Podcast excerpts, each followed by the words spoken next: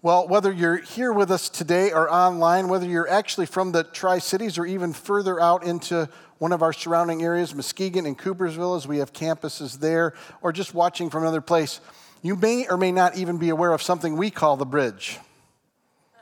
And for those of us who are, how many of us know there's been a promise it will get better, not a promise delivered on at this point? Anyone angry today about the lack of connection? No, just me. I'm mad every time I drive on it. I used to think I was just a small town idiot complaining because it seemed so long. Now I have legitimacy to my anger and hostility.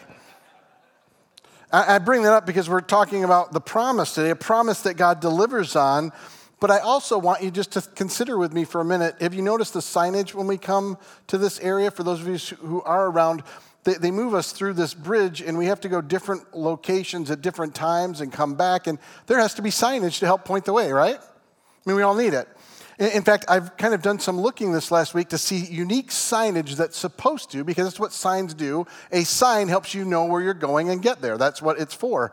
So I found some unique ones. This is one of them left and right, pointing in the wrong direction. You're welcome. It's not like you can look in a mirror and find it. Here's, here's another one that I found interesting. Good luck. You're here. I don't know how you're going to get there, but good luck. Wouldn't it be nice if we had more signs like that? Because sometimes it feels that way. Hey, here's where you're going. Good luck. I'm not sure how it's going to go. Then there are signs that you're, they're kind of to catch you and confront you. I don't know if you've seen this one. Do not read under penalty of law. I, You've all read it. You're all, I'm going to be, we're going to be finding you on the way out, apparently. I'm not even sure what the purpose of that would be, let alone, like, don't read this under, isn't that weird? Is anybody thinking that's just strange? And then there are the signs that confuse you by their messaging because they seem not congruent. Stop, no stopping at any time.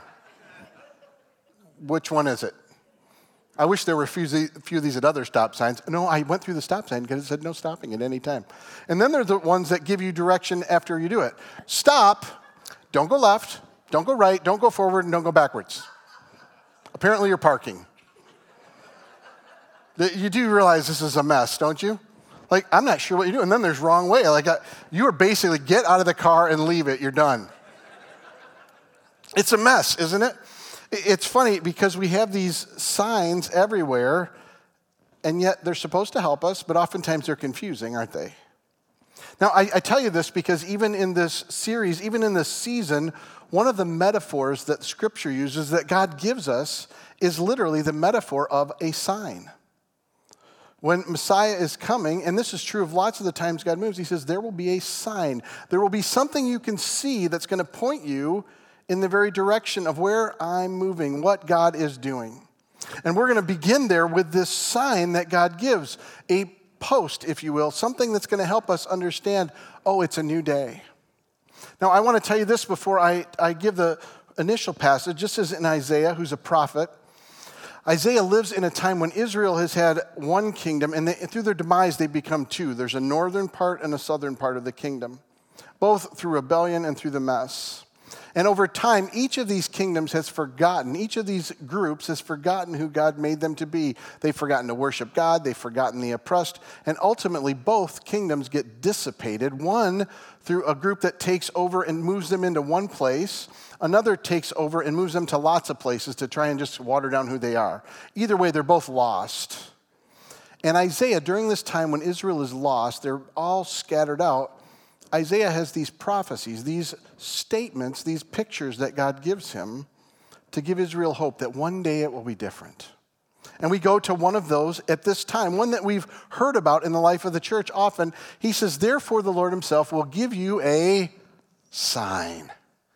God's going to point to something in all this mess. You're not even a people anymore, and God's going to point. The virgin will conceive and give birth to a son, and I will call him Emmanuel.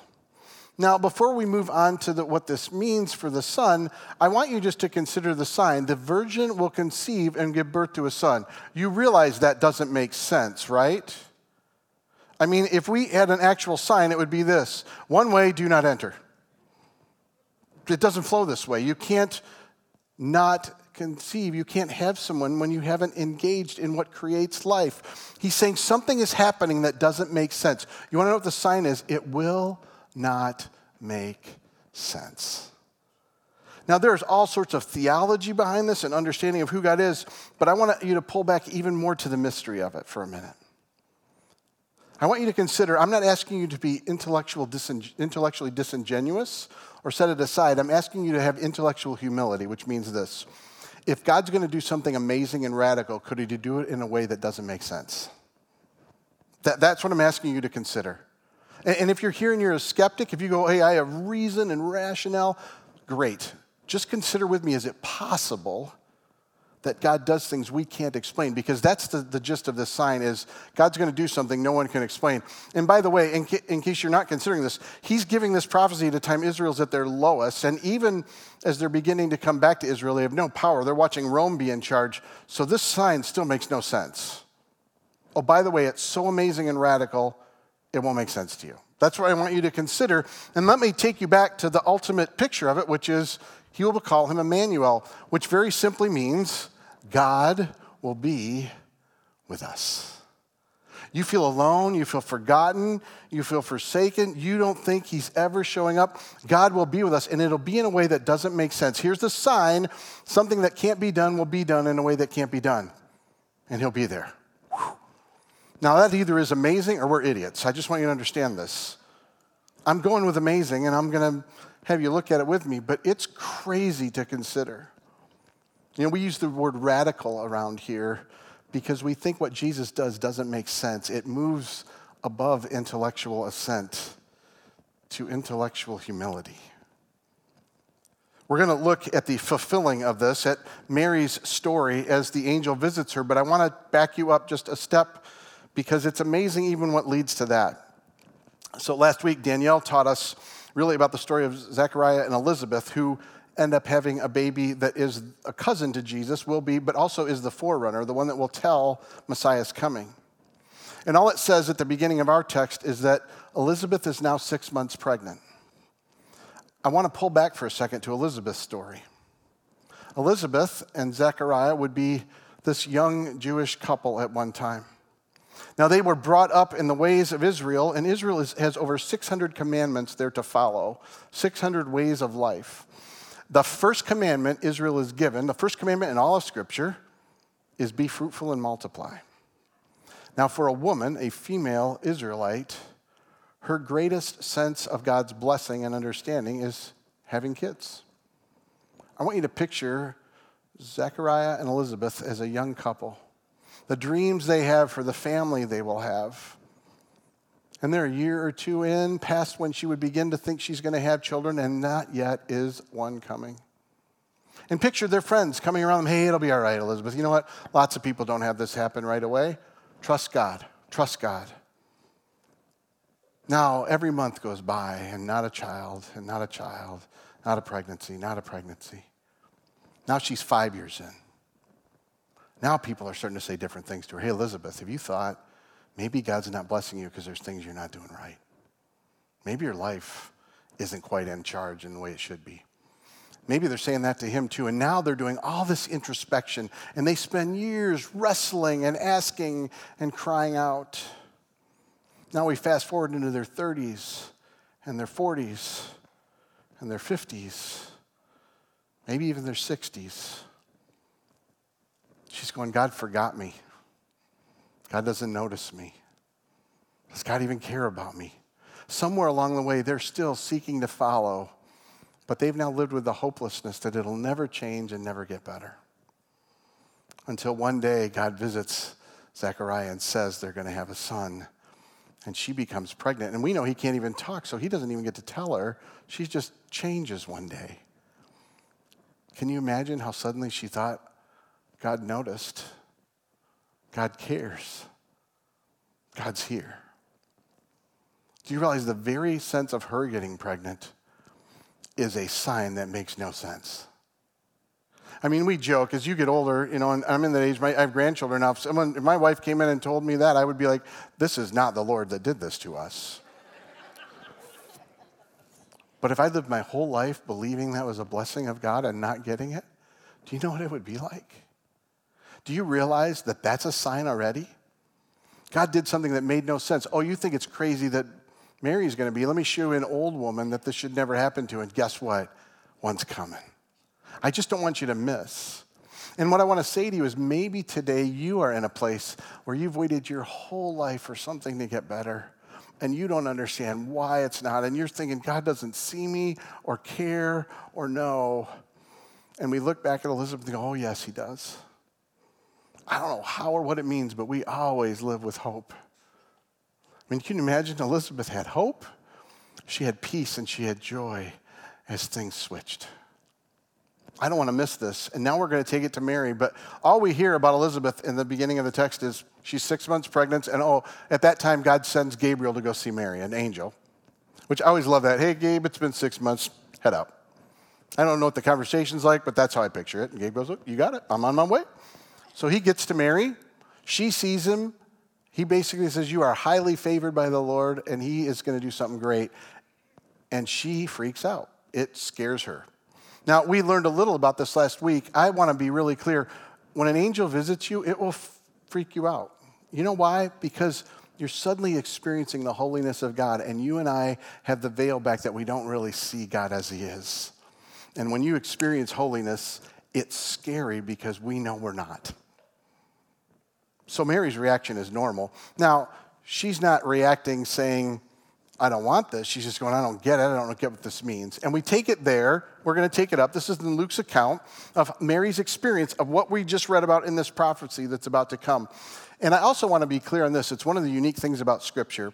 People have all sorts of other truth claims. Almost all of them are one book written by one person and a private revelation. The scripture is tons of people publicly being told things and visiting and God moving that then play out in other people's lives. It's public, it's over centuries, and it's lots of people. I just, I love that part of it, so I didn't want to miss. Now we're at Mary's deal. The angel comes. Hey, he says to her, Don't be afraid, Mary. You found favor with God. Oh, he is on your side. He's with you and he's for you. You will conceive and give birth to a son, and you are to call him Jesus. Now, the same way Elizabeth was hopeless, Mary lived in hopelessness in a different way. You see, Mary's a part of Israel. Israel's had centuries of being told one day Messiah would come back, but they've watched as God has not answered for generation after generation after generation. Now they're actually coming back to Israel, but it's like dangling a carrot you can't have because while they're in the land, Rome rules over everything and they have no power and no impact. And God brings an angel to a woman with no power, no money, no resource, and says, Guess what? I'm going to change the world through you. you. You realize that's amazing too.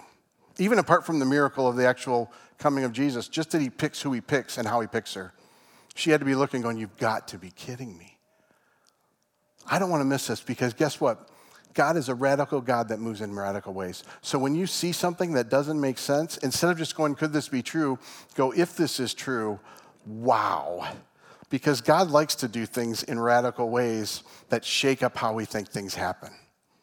Oh, you know what? I'm going to come. I think I'll take a woman in her senior years and I'm going to let her for the first time have a child. Oh, I'm going to take this one who's never had a kid and can't have a kid because she hasn't been with someone. I'm going to, I'm going to make that the agency through which I move.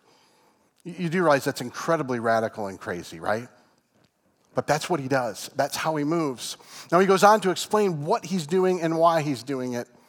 He says, Listen, he, this Messiah, this one that's coming, will be great and will be called Son of the Most High. Now, if you're a Jew, you understand when he's connecting the Most High to this sonship, he's saying this one is divine. He's actually made of the substance of Yahweh. He is God.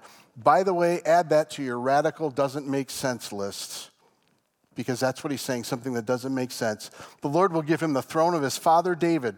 David reigned when it was a time they were doing well, but ever since it's been falling apart and moving to nothing. So he's telling her it's coming back, this new throne. He's going to reign over Jacob's descendants. Oh, by the way, it'll be forever, and his kingdom will never end. Now, you and I read this, and we think of power coming and taking over and demanding and commanding. Now, we understand that the way Jesus brings his kingdom is very different. So there's that to begin with. But I want to take it one more step back and ask what is God trying to say to us? What is He saying to her about His motive? What is God's motive to bring His Son, to bring His kingdom? Is it God's rule and reign? And I'm going to tell you, I believe it's something even pulling back further, which is very simply this God does what He does out of love. And, and, make no mistake, this is what all of his early followers say. John, who writes one of the four accounts of Jesus' life, death, and resurrection, who is very close to Jesus, describes God this way God so loved the world. God so loved us, the people in the world, the people on this planet, that he gave his only son. That, in other words, he's coming to be with us out of love, that whoever knows him, believes in him, won't die but will have everlasting life. In other words, it's out of love God brings about this radical change. And we would ultimately say it is radically loving what's coming through Jesus. Now, that's not the only reference we have. Jesus himself says, as he's with his disciples, in kind of the week that he's going to die, he says, Hey, greater love has no one than this, that they lay down their lives for their friends. In other words, you want to know the greatest love? It's self sacrificing. Oh, God's coming in the flesh in a way that makes no sense through a door that says, Do not enter. He's going to be with us, He's going to die for us and bring new life out of it for us and a new way of His kingdom through us. Whew. In case you think that was just what they thought then, let's fast forward to one of the earliest leaders in the church, Paul, who at the time is named Saul. And Saul, in his need to protect Israel, because that's what his role was, he was a Pharisee, he saw these early followers of Jesus as divisive and destructive. They're telling about this Jesus who rose. He's like, couldn't happen, didn't happen. So Paul goes and finds them and throws them in jail. Saul is his name at the time. Not just that, he stands in endorsement as they stone some of them and is part of killing some of them. His whole motive is to take them out. And on one of his journeys to go and do this, a light shines, he's blinded, and Jesus says, in only a way he can hear, Why are you doing this to me? I'm Jesus. And his eyes are opened some days later, and his whole movement changes. And you know what Paul does to describe Jesus?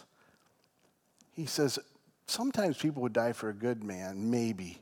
But while we were still sinners, Christ died for us and he's describing his love because he's experienced it.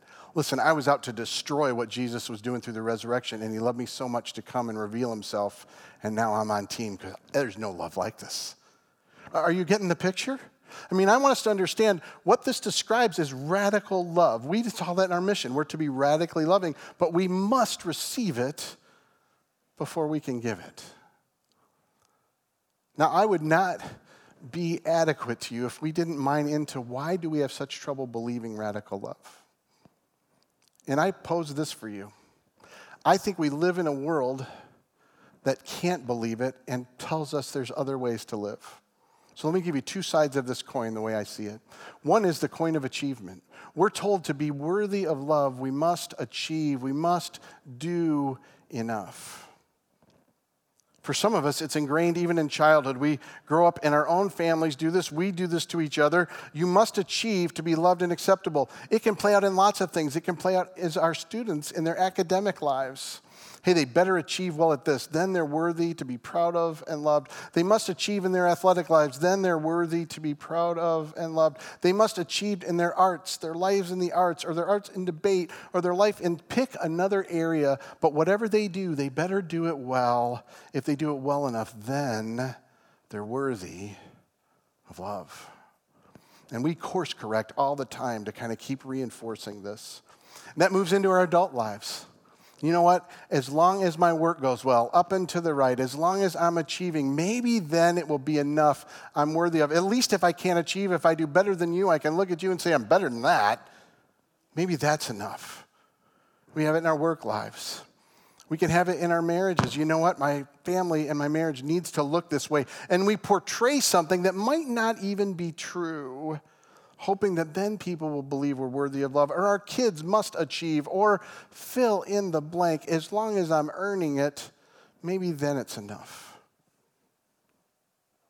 And make no mistake, this is our culture, by the way, and the very nation and world we live in. Because what we tell people is if you dream it and work hard enough, you'll get it. So if you don't, what's it mean? You didn't do enough. So I can tell you, Jesus loves you and you don't have to earn it. But everything in the world around you says, yes, you do. And a lot of times it's inside you. You wonder if you're this way. Ask yourself if you ever know what it's like to stop or if there's always more to do, or you're always telling yourself, well, once this is, then maybe. Because what that's saying is, I don't receive, I earn. Got to work hard enough for it. Now, that's one side of it. Let me flip to the other side the side that says, you know what, I can't earn it, and I don't want you to know what it's like, so I'm going to hide it.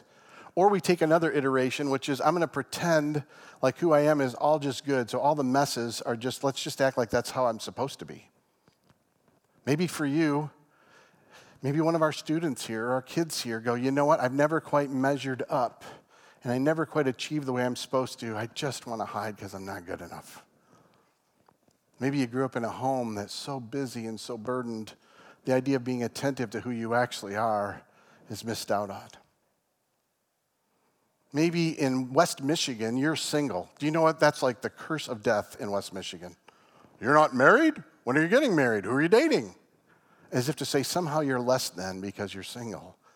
Oh no, there must be something wrong with me. Worse yet, maybe you're divorced. How did you not succeed? What is wrong with you in married life? Maybe it's another iteration. You're in marriage, but you're a poser. Man, my spouse sees I'm not as good as everyone else thinks I am. I don't even know how this thing's going. Maybe it's in your work and you've never achieved what you thought you should. Maybe it's all of the dreams you had and just don't come to be. Maybe it's you look in the mirror and go, I never seem to follow up and get through what I'm supposed to. I just want to hide. See, radical love meets us not because we earn and not be because we can't do enough. Jesus meets us and says, I love you. In your brokenness, it's something I bring to you, it's not something you can do. And so for me, while I want to say it, I go, listen, I'm saying it for a few minutes on a Sunday. Everything in your life is going to give you a different message when you walk out these doors. And until you learn to continue to receive this, you will be bound by those other things. I can call it radical love, but you need to ask yourself am I hiding or am I earning or am I pretending? We got to receive. We can't give and we can't make it happen. I, I wish I could just pray it and it's like, okay, you all got it now. I'm telling you, it's a journey. It's why we say it in our mission, radically loving, because we have to keep discovering what this means. And what he's promising to her is something beautiful that we do not fully understand. I, I want to just give you a picture of it, maybe to help along the way with where we're posturing ourselves. Jesus tells a story of a religious man going into the synagogue. And the religious man goes in, and we get a window into what he's thinking. And he goes in and he goes, Hey, God, thanks. Thanks that my life is blessed and good. Thanks that I'm not like these other people who are a mess. I've earned it. My life is good. Thank you that I've earned it and you're pleased with me because of what I've done. He says, he takes you to another person who just beats their chest and goes, I have mercy. I don't know what to ask for, but just you. And Jesus goes, It's the one who asks for me not the one who tries to figure it out or earn it. What would it be like for you and I just to go, God, have mercy. I can't earn it. I can't hide from it, and I can't pretend I don't need it. Would you just show me your love and help me experience it and grow in it? Would you help me to be seen when I feel unseen? Would you help me to stop trying to earn when I'll never be at that place where it'll be enough? Would you help me to stop pretending and just tell everybody this is exactly how I'm made and who I am? And instead, go, you love me in the broken parts and the good parts, all of it. Do, do you see how we need that? Like Christmas came for us to have that. That's where we start, is what we receive, but it doesn't end there. Let me take you back to Mary's story because she is a recipient, but she's also one that will jump into what's going to happen. I love this because remember, he said, the virgin will be a child, and she asked the very obvious question um, I'm sorry, how does it happen? Virgin, that's like oxymoronic. It can't be virgin has a kid. What are you talking about? That's a good question, right? Don't you appreciate Mary? Hey, uh, angel, I don't want to cause any problems. She's not asking a question of doubt. She's like, I just, this is a disconnect for me. I don't understand how a virgin can be with child. She doesn't even say, hey, if this happens, I'm going to be in trouble. I mean, imagine what all the people will say. That's a whole other problem. She's just like, what does this even mean? And I love the angel's response. The angel answered, The Holy Spirit will come on you, Oh, and the power of the Most High will overshadow you, so the Holy One will be born, will be called the Son of God. You know what the answer is? It's a work of God. Oh, you want to know? Well, the Holy Spirit will be upon you. In other words, the Holy Spirit will be in you. That's how it happens. Oh, and the Holy Spirit will overshadow you, which literally means to cover you. When we see this picture in the Old Testament and any other time, it's a covering like a cloud, meaning we couldn't even fathom God being around us. So he covers, like he does in the Old Testament with a cloud, so Israel doesn't see him, but he's present.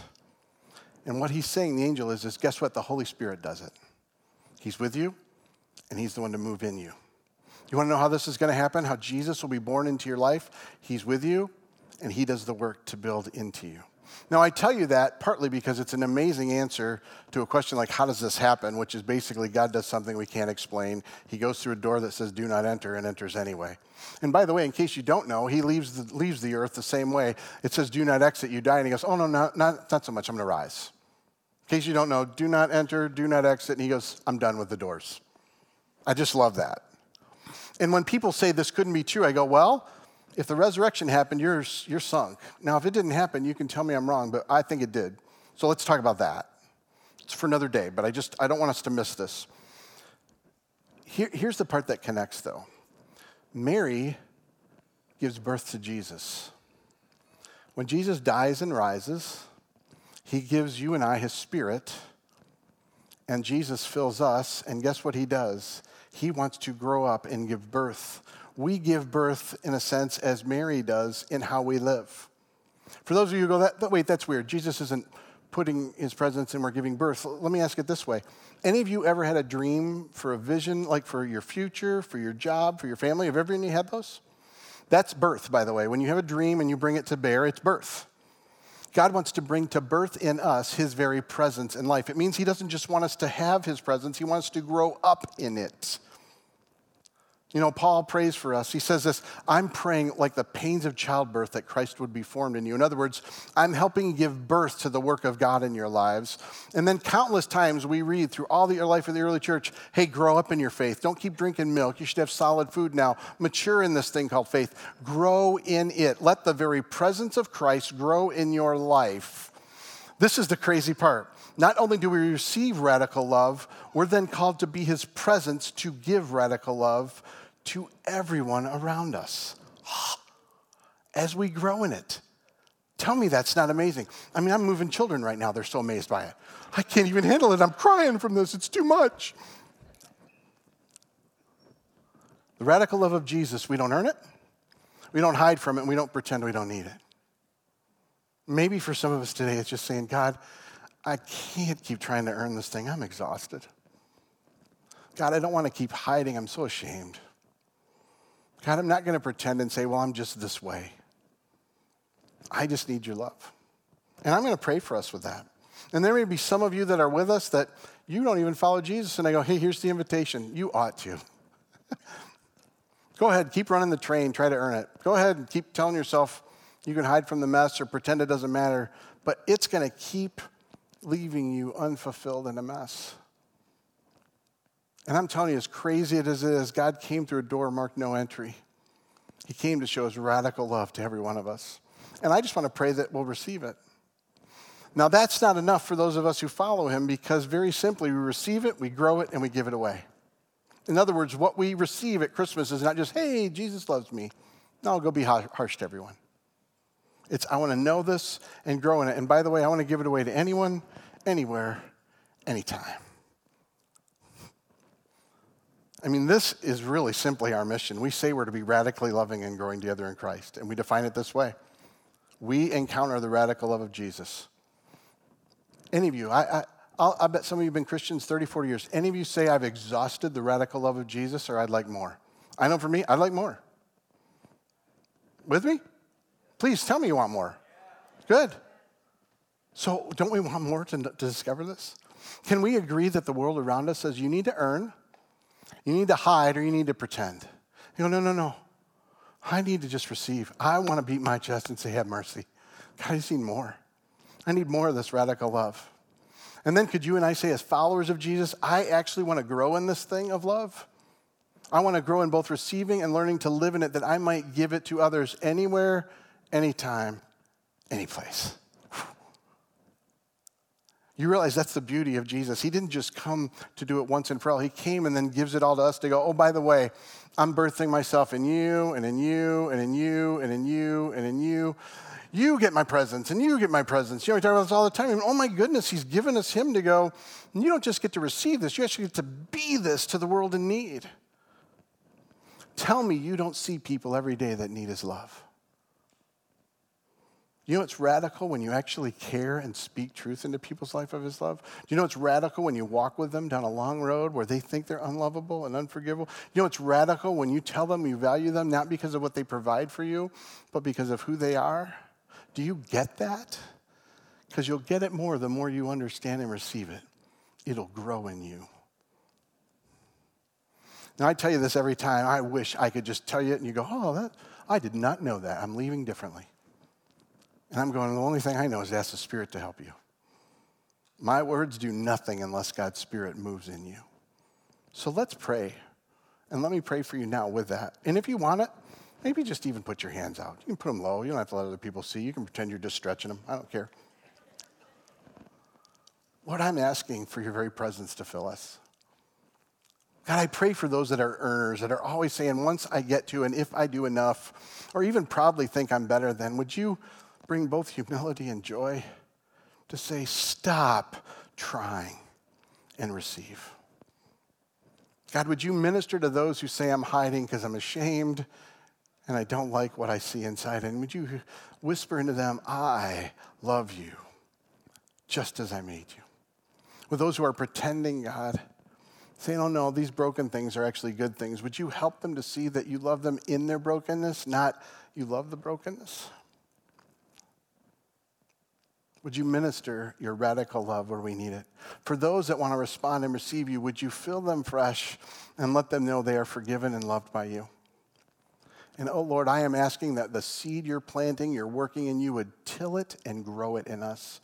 That we would grow in our understanding of love, that we would give it, Lord, everywhere we go, in every situation, to everyone in need. Would you be doing that even in this coming week? I ask this in your name and your power confessing, I can do nothing, you do everything. Amen.